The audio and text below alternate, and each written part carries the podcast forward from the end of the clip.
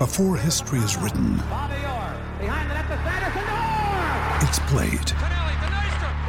Before it's frozen in time, it's fought one shift at a time. Before it's etched in silver, it's carved in ice. What happens next will last forever. The Stanley Cup Final on ABC and ESPN Plus begins Saturday. Blue Wire. Welcome back. This is the Big Blue Banter New York Giants football podcast. I'm Dan Schneider, joined as always by my co-host Nick Falato. Tonight we're going to break down the recent news for the Giants. There's been a lot of news happening despite the NFL season only being a couple days old, despite the fact that it was Black Monday, but that didn't really affect any Giants per se.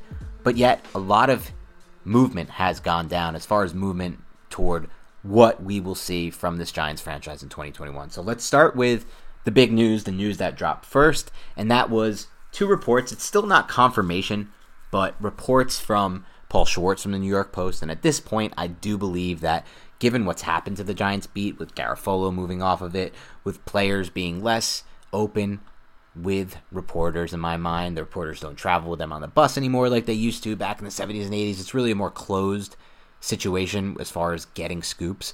But Schwartz has gotten a lot of scoops. He has someone in with the Giants. So I actually, when Paul Schwartz reports things, that actually grabs my attention. And then when Ralph Vacchiano reports things, it's another guy, old school guy, has been on the beat for a while, still probably has some sources within the building.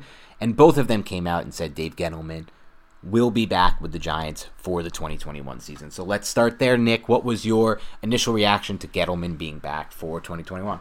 I'm not overly surprised by it. I mean, I think the Maras probably view this in, a way that it's a little bit separate from the previous two years, and I don't know if that's the best way to approach it, but this is a new thing that he has with Coach Judge, and those guys, I guess, are working together and can get the job done in Mara's mind together, and Dave Gettleman is giving him the the I guess ingredients to create the team that can hopefully go to the Super Bowl. Now, the record obviously does not suggest somebody who necessarily absolutely deserve another chance. They've won 15 games under his tenure. That's not great in three seasons by any stretch of the imagination. But I'm not overly disappointed that he's returning.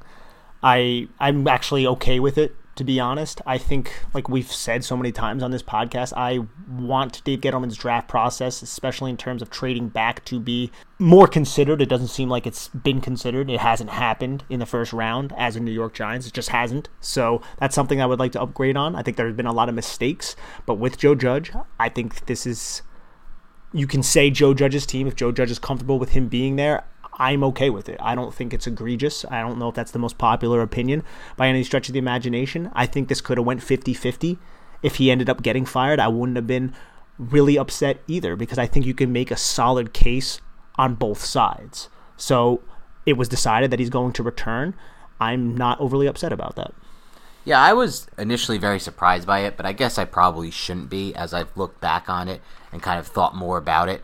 I shouldn't have been surprised. John Mara's always been an owner who, for some reason, puts a lot of stock in the final game of the season. Now, I don't view that as a very wise play because, again, you're facing a six and ten or six and nine Dallas team with injuries littered across the board. It's not that impressive of a victory, and it doesn't happen if Mike McCarthy challenges that incomplete pass. But he cares a lot about how the team finishes the season in that last game. And for me, I'm not sure. I again, I don't put that kind of stock in it, but that's okay because of that, I shouldn't have been ultimately surprised.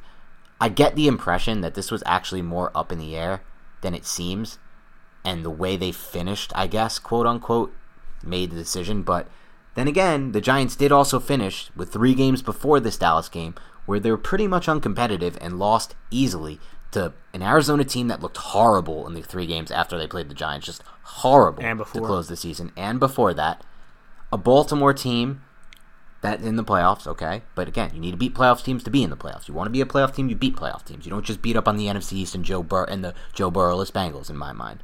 And then, of course, the Cleveland Browns, another playoff team.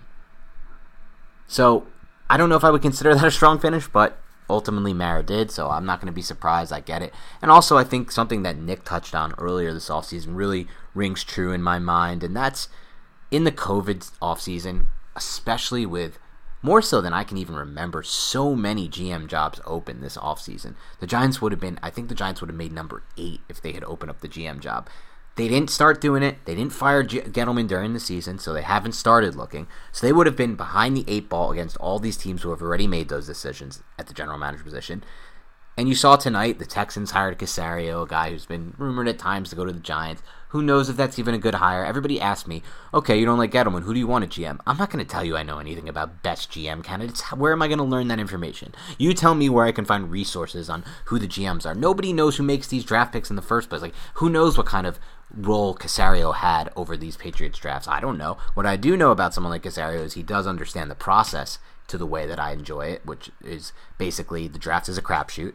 It's an imperfect process. You can't outscout these people. You're not going to outsmart 31 GMs who are paid very well to do their job. So don't fall in love with prospects. Fall in love with picks. Try to take more swings. And I don't think that's going to happen anytime soon under Gettleman. But at the same time, I'd be remiss to say I didn't think he did an excellent job during the 2020 offseason. Not only in free agency, Bradberry, Logan Ryan, Martinez, slam, slam dunks, and it's hard to slam dunk in free agency. But this 2020 draft is shaping up like, in my mind, going to be the best one he's had, especially when you consider the fact that both Will Hernandez and Dexter Lawrence are just high floor picks. I'm not going to give a GM so much credit for nailing a guard and an interior defensive lineman. Those are the easiest positions to hit. You should hit those if you're taking those in, at 34 and 17. And let's be honest, 34, Will Hernandez is not looking like a good pick right now and not looking like a strong evaluation. Hopefully that turns around. But as far as that, that's a 2019 and 2018. Who knows with Jones? Baker's off the team. But 2020 brought a new light. We really like what we saw from Xavier McKinney when he got his legs under him. I really liked it. First round, Andrew Thomas really bounced back nice, and it's starting to look like, okay, that's a good pick. Is it Wirfs? No, but it's okay. It's still a fine pick. It's still not Ereck Flowers. It's still not, you know, Saquon Barkley, a running back at two, and not doing anything with that capital. It's not even Will Hernandez type thing where you might be getting a bench guy at 34. And then you look at Darnay Holmes, who made a really good impact during his rookie season, and I think the arrows only pointed up there as well. Who knows what happened with Parrott and all those picks besides that, but Crowder, those guys, you know, Crowder, Cam Brown, even at times Carter Coughlin, all guys making some kind of impact in their first season, all guys who fit what Patrick Graham wants to do. And I think ultimately some of Gettleman's misses in his evaluations can be tied to the fact that he was drafting players for James Bettcher's defense. And that's how all these GMs do it. They have to draft players for the systems. And so I'm not going to fully knock him for that. It's the process that bothers me with Gettleman, and it always will. I don't think, I think, one, he falls in love with prospects, which is a really dangerous game to play. It truly is. I think he also for sure went into that 2019 class saying, I'm going to get a franchise quarterback, which I think is also a very dangerous game to play. I think you should not draft per position. I think the Giants would have been fine waiting, not taking a quarterback in 2019, taking Josh Allen, the pass rusher, and then getting Justin Herbert in this class because they would have landed Herbert because the Giants absolutely loved Herbert. They might have even traded up for Herbert, knowing Dave Gettleman. And guess what? That's one that everyone could have been totally fine with. Dave Gettleman could trade all the picks in the world for Justin Herbert if they were still looking for a quarterback in this class, and it would have been fine. So ultimately, am I surprised by the decision? Not when I really think about it. Am I angry about it? Am I no. Am I disappointed? Yes. But also, like Nick always says, it's true. It's not like I can name seven GMs who I could just off the top of my head know for a fact do a better job than the Giants. I don't know GMs, and I want someone with a better process. I don't think Dave has that. At least now he's kind of done a good job establishing what he wanted to establish is running the football and stopping the run. I don't think he's going to pour more picks into running back. I don't think he's going to pour more picks in the interior defensive line. I hope not. I, if he takes an interior defensive lineman with one of these first two round picks, I'm going to lose my shit. But at this point, I think he's at least built. It's taken a long time. It's three years, and we're still not even sure if the offensive line is fully there. But at least there are pieces in place, like Nick said, and at least now it's more of a okay, we have this and this and this on the roster, and we need to do this and this. And those things are more clearly defined, so there will be less leeway for him to fall in love with the defensive lineman like he did Dexter Lawrence and maybe lose some opportunity cost by not taking a pass rusher there or a corner or a receiver, something like that. So I think at this point it's more defined, and I think with like like Nick said, with Joe Judge's guidance, they can kind of build towards the future. That could be a winning future. Would you agree with that take? But before we continue, let's take a quick break to hear a word from our sponsors. Hey everyone, I want to tell you about Blue Wire Hustle, a brand new program where you can host your very own podcast here at Blue Wire. Hustle was created to give everyone the opportunity to take your podcast to the next level. Or, if you want to host a podcast and you just don't know where to start, Hustle is the perfect place for you. As part of the program, you'll receive personal cover art, Q&As with Blue Wire's top podcasters, access to our community Discord, and an e-learning course full of tips and tricks. And on top of that, we'll help you get your own show pushed out to Apple, Spotify, Google, Stitcher, and all other listening platforms. And the best part is, you can get all of this for only $15 a month, same rate as any other hosting site would charge you just for the initial setup. So whether you're starting from scratch or have an existing show that you want to grow, Hustle is an open door to leveling up your sports experience. Acceptance into the program is limited, so get your application in today. To apply, go to bwhustle.com slash join. Check out the description box for this episode to find out more, but that's bwhustle.com slash join. I think uh, something that may suggest a little bit of positivity for the future with Dave Gettleman is the fact that he didn't select Derrick Brown out of Auburn last year because he had an opportunity to do so, but he knew he had to get a tackle because Derrick Brown was phenomenal in college. And yeah, I'm not I'm not disappointed in the fact that they retain him. I'm not surprised. The Giants are a very conservative organization and there's been a lot of change the last couple years.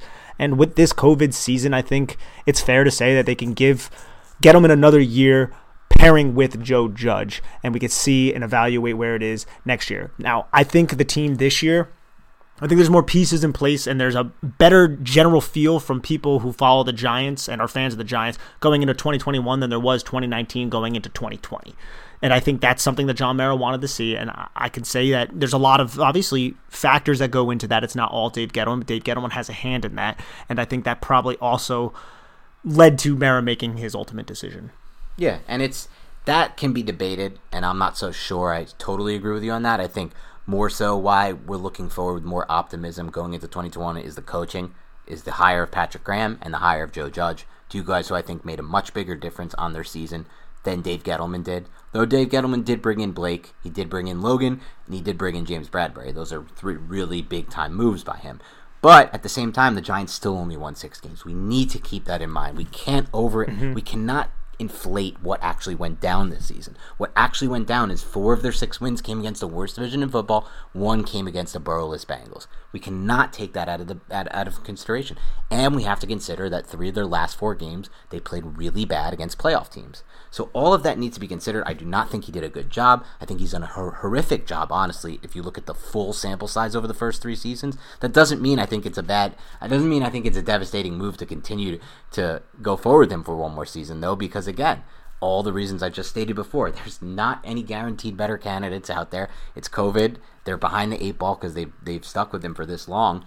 And I do think there is an opportunity for him to do some damage to the roster. I've told you that before. I really do believe that with trades, whether it be with trades, whether it be with with not trading and, and not trying to kind of take more swings in the draft, whether that be maybe investing too much in stopping the run. But I think at least for that third ten that third thing there, he's kind of done his job there, and I think he's even he is kind of gonna feel a little bit good about that and kind of building away from that. Now, my concern with Gettleman, my two main my main concern with Gettleman right now, moving forward as the GM, and I discussed this with you off the pod. I'm going to bring it up on the air.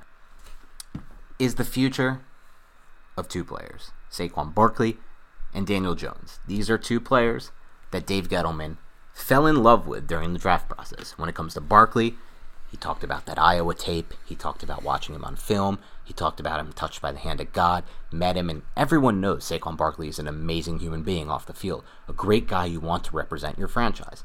And then when it came to Daniel Jones, same thing. Met with him at the Senior Bowl, started to watch more tape, fell in love with the kid, loves him off the field. I don't see how a guy who not only fell in love with prospects and has a history and a tendency to believe that he can outthink the draft process via his film work and scouting, he's still an old school guy. He still believes that's a thing. I don't think he can kind of take an unbiased eye and an impartial take to the extensions of these two players. I think he's he's a big fan of them both, not only as players but humans. He made those evaluations, and I think the Giants actually will need an outside eye to come in. Now, this is of course, if the Giants go on to win the Super Bowl next season, everything changes. If the Giants go on to compete to win the Super Bowl next season, let's say they make it to the NFC Championship game, or let's say they make it to the Super Bowl and lose or let's say they even make it to the divisional round and have kind of an unlucky, unfair referee based loss. That changes everything. Then everything changes. Yeah, you can see if that happens, those guys might deserve extensions, not Barkley, because again, I'm never going to be of the belief that you should extend a running back, and I know you agree with me on that. Unfortunately, that's just the case. I don't care how good he is. But I don't think if that's not the case, and let's say the Giants are eight and eight next year, seven and nine, another six and ten, maybe nine and seven, first round bounce from the playoffs, and not really looking like a Super Bowl contender. I don't think this is the type of guy who can take an unbiased eye to their extensions. I think that he's the type of guy who's going to fall in love with them and extend them. And I think the Giants, if that happens, if they do fail to make a serious run next year, they need someone from the outside to come in with an unbiased eye to make the decisions on the extensions for both Barkley and Jones. And I think Jones is really linked towards Gettleman. And I think retaining Gettleman is another kind of nod to Daniel Jones for another year because if you did bring another general manager in with the 11th pick now, who knows who's going to be around? You would think the big three quarterbacks would be gone, but if you brought in another general manager, that's all but kind of washing away Daniel Jones. And I know people are like, no, you know, you bring in the general manager, he can accept the quarterback. A lot of people wait a very long time to become NFL general managers. Usually they want to make that selection and draft their guy. So that's a kind of another little side story to the retainment of Dave Gettleman. Yeah, it's a great point. I mean, I don't expect the Giants to move on from Jones this offseason. I know you don't, and I think that that's fine. I think we've seen enough down the stretch that we both believe Jones can take a big step next year. Now, as far as it comes to the QB2 position, Gettleman will be absolutely batshit crazy if he goes back into next season with Colt McCoy. I don't think that's going to happen. I think the Giants have learned their lesson from those those McCoy snaps this year. I think they know they can't put that on the field again, and I think they need to get aggressive with their cap space about that QB two position. I don't think they need a baby Jones along. It's going to be year three. He can take it. He's a big boy. If they put someone with talent at that QB two position, it's better for the long run for this team and the short run. And there should be several quality backup quarterback type guys who are a little bit younger that you could bring in. I want to touch on something though, Dan. Where did the term batshit come from, do you think? batshit. There are so many animals out there that could be linked to fecal matter. Why is it the bat that gets that kind of nod? I always wondered that. Bat, especially bat shit. Like, I don't even know if the shit is referring to the actual shit that comes out of a bat. Yeah, I'm not sure. There's some weird. First of all, what is a bat? To me, a bat is a flying rat. I think they're just disgusting animals. Yeah, they're definitely not something I, I would ever want to eat. what is what is a bat? Yeah, I definitely don't want to eat it. One time when I was in Austin for a bachelor party, there's, there's there's supposedly this bridge where like under the bridge the bats are like like thousands, like hundred bats yeah. are like waiting there. So we got drunk we were drinking on the street, which is not legal there, but we were drinking on the street. I just remember this. I was hammered, waiting for these bats to come out. They're supposed to come out all at once, like thousands of bats. It's supposed to be the greatest thing, the coolest thing. We waited there for like two and a half hours, no fucking bats. And we're looking around, we're talking to people. I have to piss so bad. I'm standing on the street thinking about pissing in public, which is anyone who's ever been drunk in public has always gotten to that point where they're debating pissing in public, and everything goes through them. The same thing goes through everyone's mind. Like, can I get away with this? As far as I apologize to the female listeners who probably don't have this luxury. But for the male listeners, the always debate goes through your mind. Can I get away with this? Where can I go to pull this off? Can someone have my back? Like, make sure no one's coming. Should I do this? Is this the right thing to do? And I got to that point, and I remember just saying, I give up. I'm not waiting for these bats. And I told my friends I'm out. And I ran and I ran to a bar, took a piss. Then my friends joined up with me later, and I found out the bats never came, so they wasted more time there. Yep, yep, nope. No bats ever came. Batman wasn't coming, but I have no idea where that came from. yeah. If any of the listeners have any idea where that originated from, please DM us on Twitter. But back to back, sure. back, to Dave Gettleman. Yeah, yeah. Uh, let's just. I do hope that process becomes much tighter and much more uh, able to be explored and try different things and not so rigid. I think that would be my main yeah. hope for Dave Gettleman's process going forward. I don't think I understand why that would be your hope, but I don't think it's too fair of a hope. I don't think a guy who's seventy years old is really going to change too much about his process. I, I wonder how much Judge can change it. Well, Judge and just everybody else that's it's in, and I think it all comes down to evaluation. Say. I know Dave Gettleman likes to fall in love with players, and he's going to trust his board that he sets up. But if there aren't great values there and there is a lot of value later on and he has a lot of say mid mid round grades on players that he tends to really like, then maybe that's a case where he would trade back. My guess would be Nick that at every single pick he's ever made in his career, he's felt like there's a glaring value based on just the fact that the draft is again an imperfect no. process. Everyone's going to have different evaluations. Mm the Giants felt like Will Hernandez was a top 15 player in that draft. So when they had a chance to get him at 34, they're never going to consider trading back. Why would they? They feel like they're getting a top 15 guy. They felt like Lorenzo Carter was a top 25, 30 prospect. So when he's on the board at whatever it was, 50, they're never going to trade back. You know, so I feel like in these spots, they're always going to feel like there's a glaring value they have to take, which is fine. It's okay. You know, trading back is not some tried and true process, but I do believe that if you kind of look at what Chris Ballard has done with the Colts, and I tweeted this out and I put in an article I wrote today. For those of you who want to check it out, I wrote an article for the first time in years. And let me tell you something.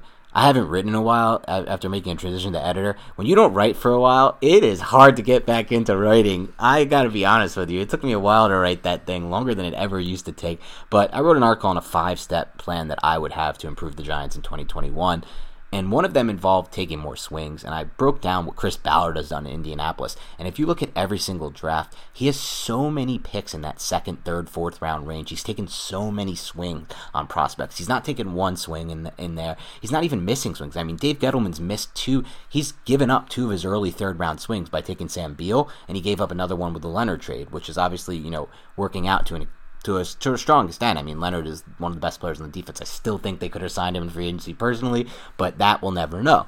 And you can't give up those picks, but really more so, I think you want to get more. So even when it comes to this draft specifically, I'm not even so sold I want to trade 11, but I do want to trade that second round pick because that's always a spot where teams feel like they that the first round value that's still on the board from day one on their board. They sometimes teams like to trade up. You know, the Giants did it to get Landon Collins one draft. You see it every year, a team trading up in the early part of the second round. So I think the really good spot for the Giants in this specific draft would be to trade that second round pick, move back in round two, and acquire another third, or even move back even further and to acquire a third and a fourth or another two third. Just take more swings in that range, especially with the Giants hitting on Holmes, hitting on Slayton in that in the in this kind of range, hitting to some extent on Lemieux in this kind of range, finding guys like Crowder later, and then that's even later. But you know, the Giants have done a decent job under Gettleman, a much better job than they ever did under Jerry Reese of finding third, fourth, fifth round talent. And so I just want more swings there. They haven't they have depth issues on this roster, specifically on the defensive side of the ball.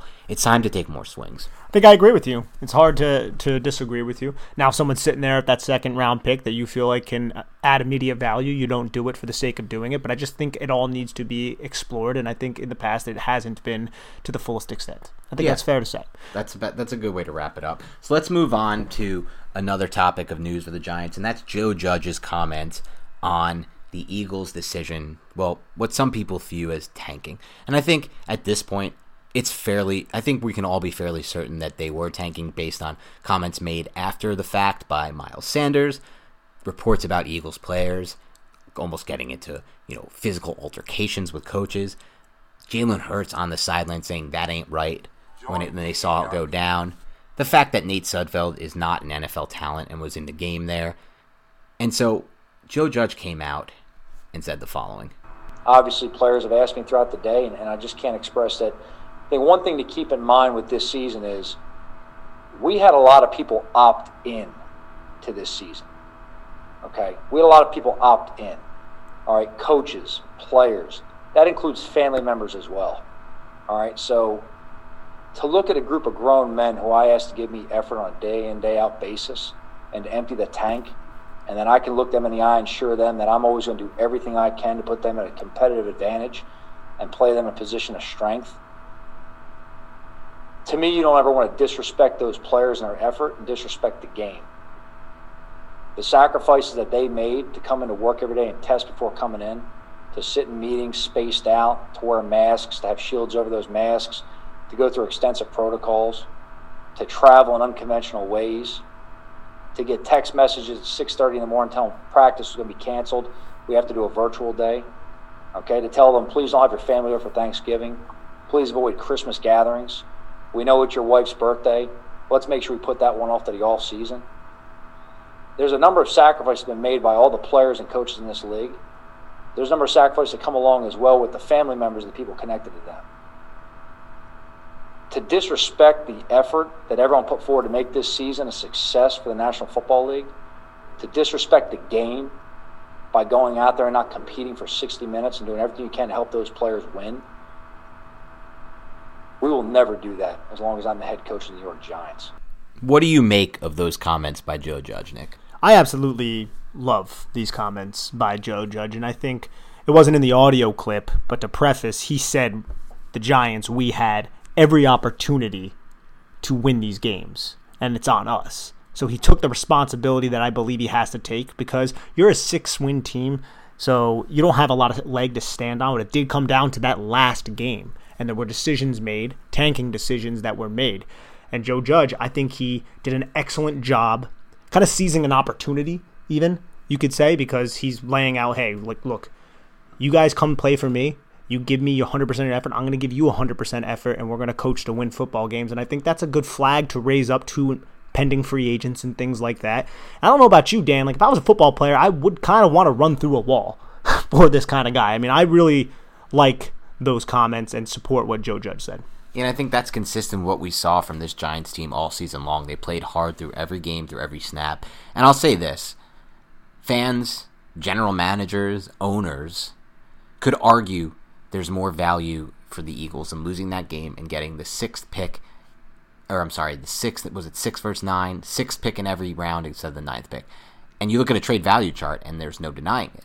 But I'll tell you who doesn't give a shit about any of that. The players, they don't care. They don't think that much about the draft. They don't think about draft capital. They don't think about all these things that fans, owners, and GMs may think about. They don't give a crap. They're not going to be like, oh, you know what? That was a really interesting play by the Eagles, by our GM and by our owner or whoever made the call. Instead, they know that they put their bodies on the line every single day, every single game. And not only that, they put more than just their bodies on the line than normal in this season because of COVID. It's not like COVID. I hope we don't have any like anti anti-maskers in this podcast because maybe we'll just lose them and i'm sorry but i'm just going to say this covid's real and it's killing people and it's not just old people. Sometimes there's cases where young people can get it and they can be sick or some of these players may be living with their older family members who then could get it and get sick and nobody wants that okay?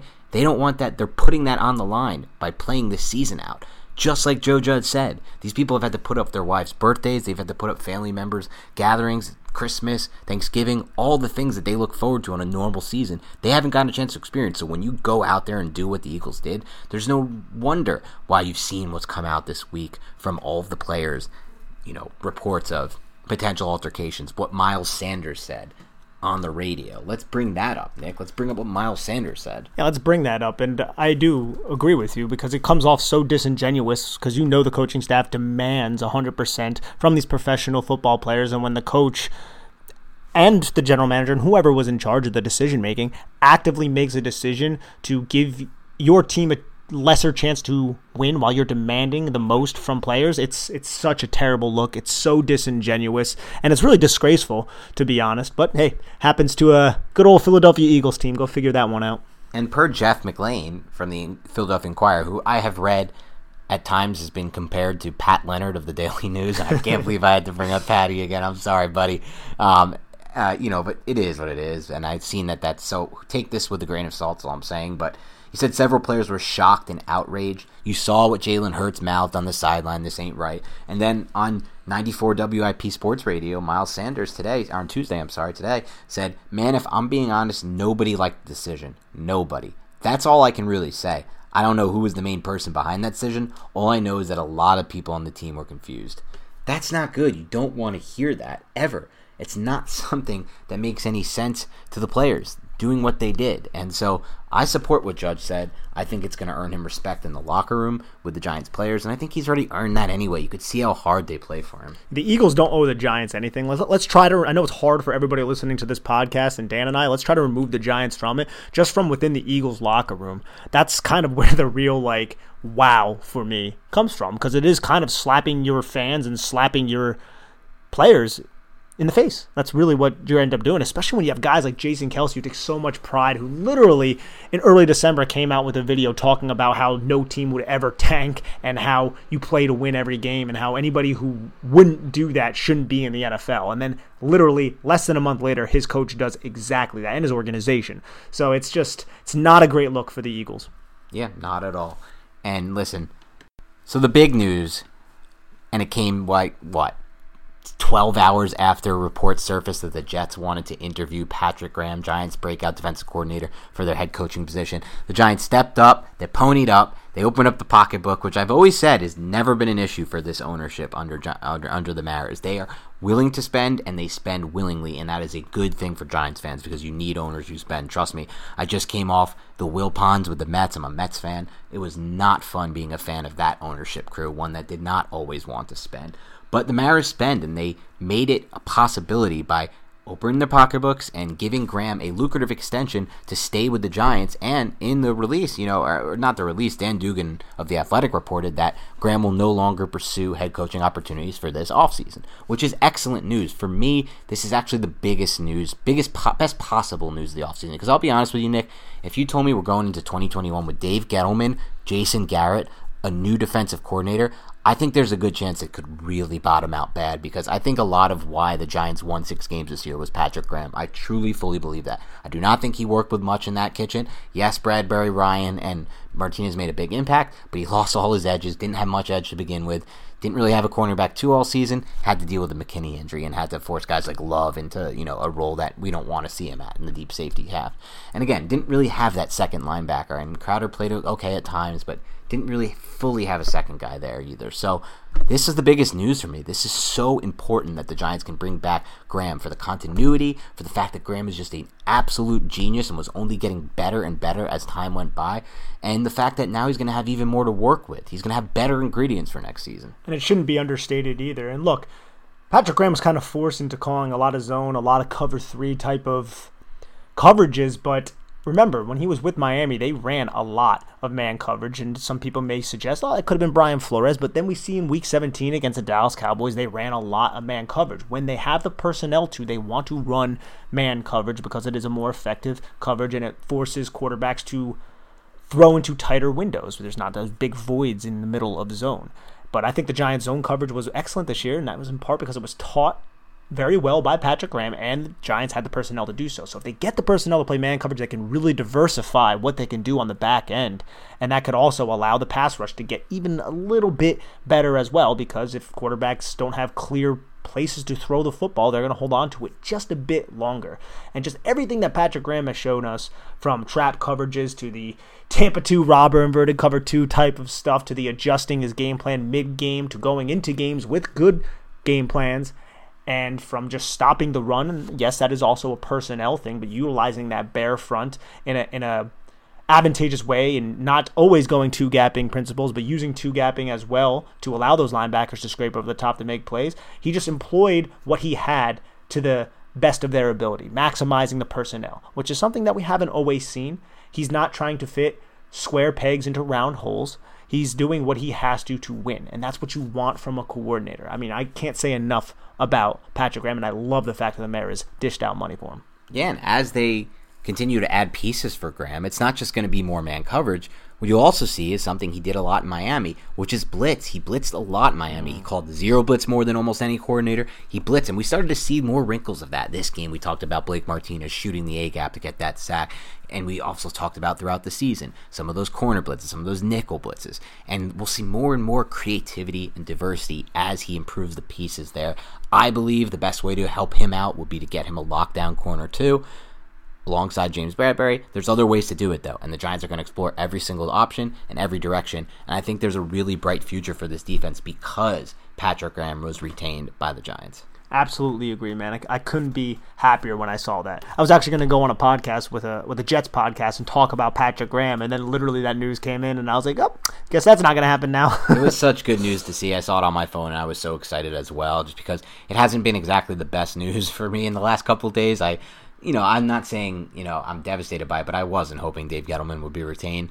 And I also was hoping kind of they would move on from Garrett and try to explore something creative there in that direction. We'll get to some news on Garrett in, in the first place in general there. But I will say this getting Graham back for this defense is as good as it gets for this offseason for me because I thought there was a really big potential for a drop off. It's it's not just like the creativity we talk about. It's little things too. It's just like look at you look at the film and the difference in the lapses and coverages in those James Bettcher's defenses over the last two seasons versus what we saw from this season. There were some breakdowns against the Ravens, like a couple, and there's some breakdowns against the Browns, not even as much. That was mostly just an awesome timing thing and a great game plan from Stefanski.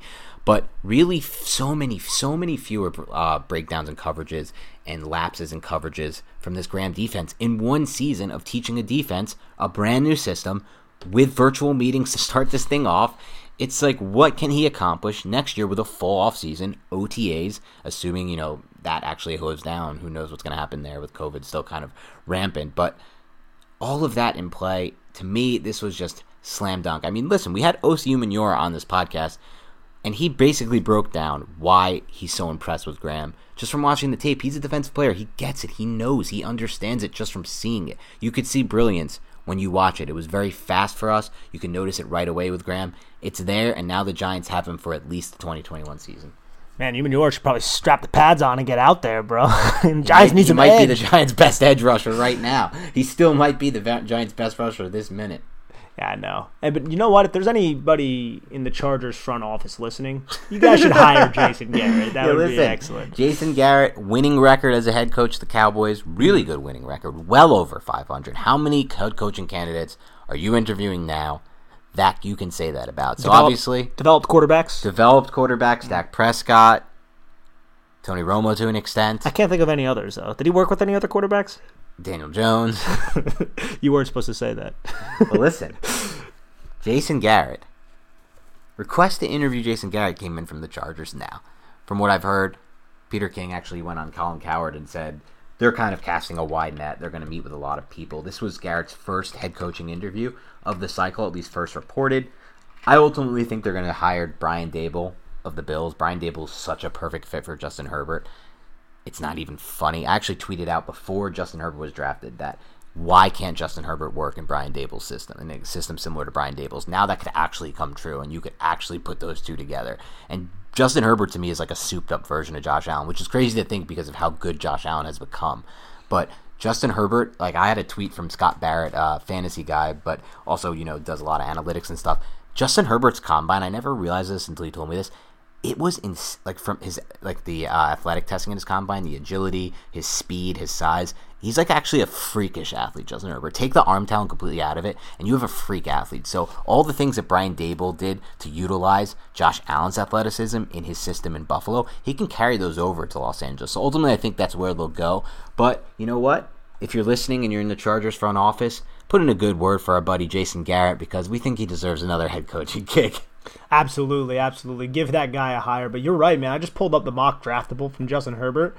Dude had a 94 percentile on the broad jump, 89 percentile on the vertical jump. I don't think uh, I don't think I quite realized. I, I knew we had a really good combine, but we weren't really looking at quarterback because we had Daniel Jones. But yeah, dude's a freak athlete, man. And he wasn't even really utilized that way. It was just more of his arm talent. Now you get him in a system similar to what the Bills do with Josh Allen. Woo, that could be really, really exciting. Could be very exciting. We'll see what happens there. Maybe they'll hire Jason Garrett, though, and the Giants will be forced to go outside the box and get a new offensive coordinator and a new system. We'll see what happens. There's still a lot to go in the Giants offseason.